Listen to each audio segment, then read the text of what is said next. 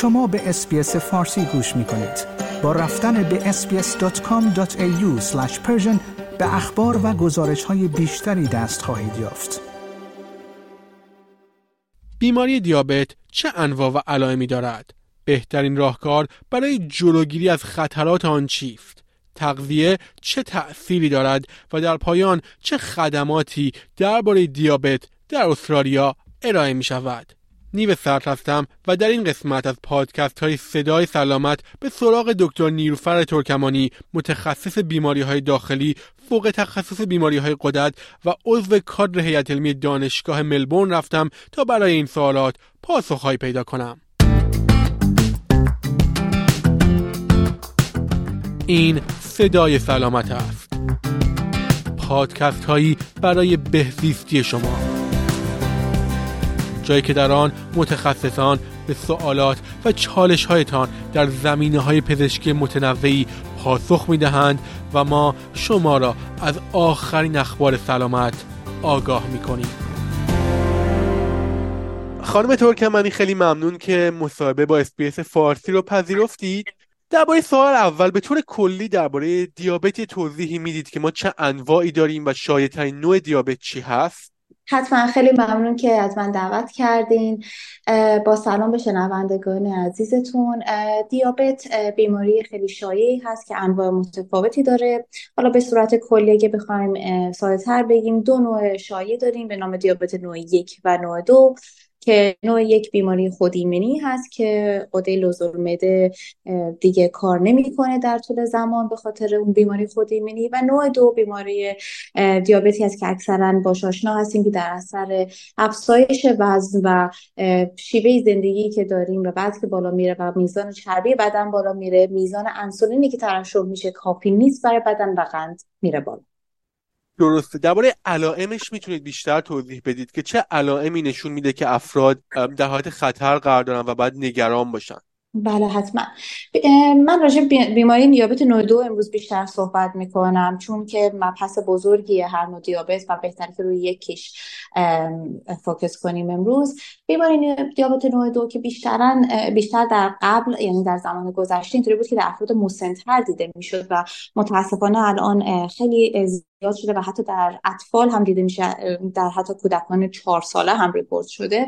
نوع شایع از دیابت هست که تقریباً اگه بخوایم در ایران بگیم حدود سیزده درصد جامعه این دیابت دارن، در استرالیا حدود یک و هفت دهم میلیون نفر دیابت نوع دو دارن. خیلی از این افراد و خیلی غیر از این افرادی که تشخیص دارن، خیلی هم این بیماری رو دارن یا حتی پری دیابتیس دارن که یک قسمت قبل از دیابت هست و تشخیص رو نگرفتن و راجبش اطلاعی ندارن. وقتی قند بدن بالا میره، جز علائمی که اول داریم اینه که خب ممکنه سال‌ها هیچ علائمی اون فرد نداشته باشه. برای همین خیلی مهمه که افراد به صورت روتین، حالا حداقل هر سال یک بار یا ترجیحاً شش ماه یک بار دکترشون رو ببینن و آزمایش‌های لازم رو بدن. ولی وقتی که علائم قند به حدی میرسه که علائم شروع میشه، علائمی مثل خستگی، خشکی دهان، تشنگی زیاد، تکرر ادرار، کاهش وزن شدید که به صورت خارج از انتظار اتفاق بیفته، و بعد مسائل مثل تاری دید، عفونت‌های مکرر ادراری، اینا علائمی هست که افراد میتونن داشته باشن که نشان دهنده اولیه دیابت نوع دو هست که اتفاق افتاده. درباره تغذیه هایی که میتونن به این افراد کمک کنن میتونید بیشتر توضیح بدید؟ مخصوصا توی کشوری مثل استرالیا چه مواد غذایی و افراد اجازه دارن داشته باشن، حالا به طور کلی چه مواد غذایی اجازه ندارن داشته باشن وقتی درگیر دیابت نوع دو هستن؟ بسیار مهمترین کاری که ما میتونیم برای درمان و کنترل دیابت انجام بدیم تغذیه و لایف استایل و ورزش هست. در دیابت اتفاقی که میفته، بدن ما مقاومت انسولینی به هم میزنه، یعنی به علت اون میزان چربی که در بدن وجود داره، میزان ترشح انسولین میره بالا و نمیتونه بدن کربوهیدرات ها و به اصطلاح قند رو درست تجزیه و تحلیل کنه. پس مهمترین چیز اینه که میزان کربوهیدراتی که در تغذیه‌مون داریم رو کم بکنیم. کربوهیدرات ها چیا هستن؟ مثلا چیزایی مثل نون، برنج، سیب زمینی، پاستا و و حتی خیلی از میوه‌های شیرینی که داریم اینا باید در افراد دیابتی محدود بشه. صد البته قندهای خالص مثل شکلات، شیرینی‌ها، انواع شیرهای مزه‌دار شده، نوشیدنی‌های گازداری که شکری هستن و شکر اضافه دارن، همه اینا باید محدود بشه و بهتره که تغذیه افراد به سمت یک رژیم مدیترانه‌ای که شامل ویجیتابل زیاد و یا در واقع سبزیجات زیاد هست و پروتئین های خوب مثل گوشت سفید، ماهی، مرغ و حتی گوشت قرمز هم در مودریشن بسیار مناسب و مفید. درباره کشوری مثل استرالیا چه خدماتی ارائه میشه؟ چگونه افراد میتونن که از اون خدمات استفاده کنن؟ چه برای تشخیص بیماری، چه موقعی که درگیر بیماری هستن؟ در استرالیا نقطه اولی که افراد باید مراجعه کنند برای سلامتیشون به پزشک عمومیشون هست که در واقع همون جنرال پرکتیشنره.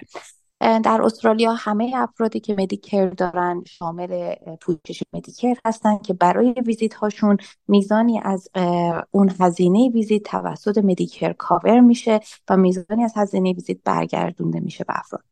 تمام آزمایش‌های خون، اکثر آزمایش‌های خونی که ما انجام میدیم توسط مدیکر کاور هست و پولی لازم نیست، هزینه‌ای براش لازم نیست که داده بشه. وقتی که شما به پزشکتون مراجعه میکنید و اونا بر اساس و پزشک بر اساس علائمتون آزمایشی میفرسته و بهتون میگه که شما مثلا دیابت دارین، پزشکتون شما رو روی پروگرامی به نام ان دی اس اس که در واقع پروگرام پروگرام National Diabetes Support Scheme هست شما رجیستر میکنه. وقتی با این پروگرام رجیستر میشید به یک سری خدمات شما دسترسی دارید که کاملا مجانی و available هستن برای افرادی که روی این پروگرام رجیستر شدن. چیزهایی که به صورت سابسیدایز داده میشه اون تست استریپای هست که برای انجام دادن قند خون، اون نوارهای قند هست که افراد استفاده میکنن که قندش رو چک بکنن. اینا کاملا روی پروگرامه. اگر کسی نیاز به انسولین داشته باشه اون نیدل ها و سوزنایی که برای انسولین هست کاور میشه.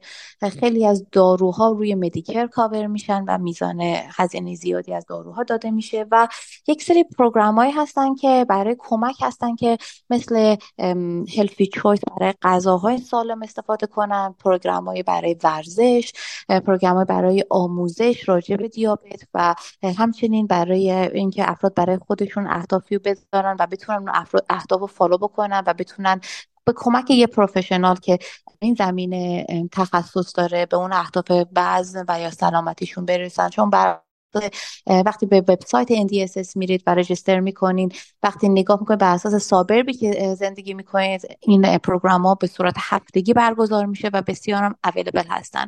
خیلی راحت میتونن ساین اپ کنن و دسترسی داشته باشن. خود پزشکشون گفتید که براشون ثبت نام میکنن یا اینکه خودشون برخی مواقع باید ثبت نام کنن؟ به چه شکل ثبت نام تو اینجور برنامه ها؟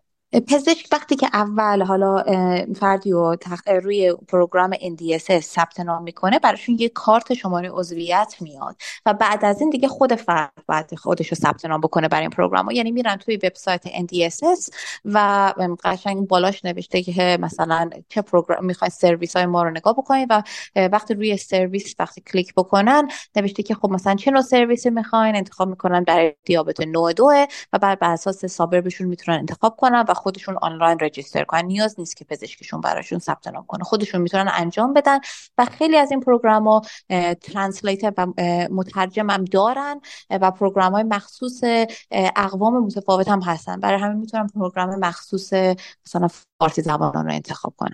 خانم دکتر ترکمانی، درباره افرادی که الان مبتلا به دیابت هستن چه علائمی نشون میده که اون افراد توی خطر هستن و چه علائمی نشون دهنده هشدار هست برای افرادی که درگیر دیابت هستن در حال حاضر؟ بله درسته.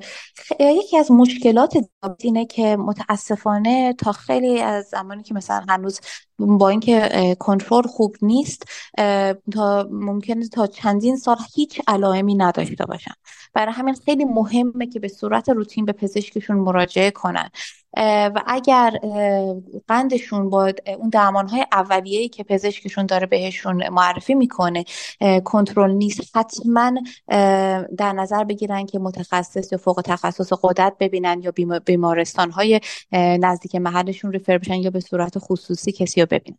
یه سری از علائمی که ما میبینیم که خیلی خطرناک هستن اینه که افراد شروع میکنن گزگز و مرمور پا و دست بهشون دست دارن. این علامت نشانه اینه که قند خون بالا داره اعصاب بدن تحت تاثیر قرار میده و اون اعصاب دارن در واقع کشته میشن و اون صدمه‌ای که داره به اعصاب اتفاق میفته باعث مورمور و گزگزه و بعد از اونم بی‌حسی اتفاق میفته که متاسفانه این بی‌حسی دیگه قابل برگشت نیست و باعث آرزه‌هایی مثل پای دیابتی و زخم‌هایی میشه که حتی باعث قطع عضو میتونه بشه. علامه دیگه تغییرات توی بینایی هست که ممکنه نشان دهنده خونریزی داخل چشم باشه که در اثر قند خیلی بالا اتفاق میفته. وقتی افراد شروع کنن میزان تشنگیشون خیلی زیاد باشه یا خستگی خیلی شدید بعد از خوردن غذا داشته باشن، نشون میده که بدنشون نمیتونه اون غذایی که دارن میخورن رو متابولایز بکنه و خیلی بیش از حد داره تلاش میکنه و خب باعث میشه که قند خون خیلی بالا و پایین بشه. واقعا مهمترین چیز اینه که به بدن خودشون اهمیت بدن و اون علائمه که اگر ببینن واقعا داره تغییر میکنه، اون چیزی که حس میکنن، اون چیز عادیشون نباشه، حتما اینا رو جدی بگیرید و دکترتون رو ببینید. ولی خیلی وقتا ممکنه هیچ علائمی نداشته باشید و من خیلی وقتا متاسفانه مریضایی دارم که بهم میگن آره قندم بالا، من حسی ندارم، خوبم.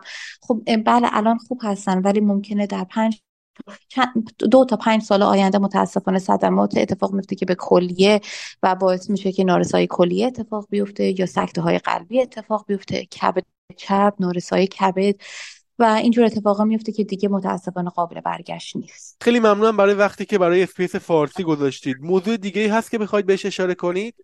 خواهش میکنم. فقط این که دیابت موضوع خیلی بزرگیه و خیلی مهمه و جز مادر خیلی از بیماری‌ها مثل نارسایی قلبی، کلیوی، قطع عضو، نابینایی هست و واقعا اینو در نظر بگیرین و جدی بگیرید. متاسفانه نژاد ما خیلی پردیسپوز هست به این بیماری و نژادهای خاصی هستن که میزان رزیستنس انسولینشون خیلی بالاه و ایرانی‌ها جزئی از اون هستن. پس حتما به صورت روتین پزشکتون رو ببینین و اسکرینینگ رو انجام بدین.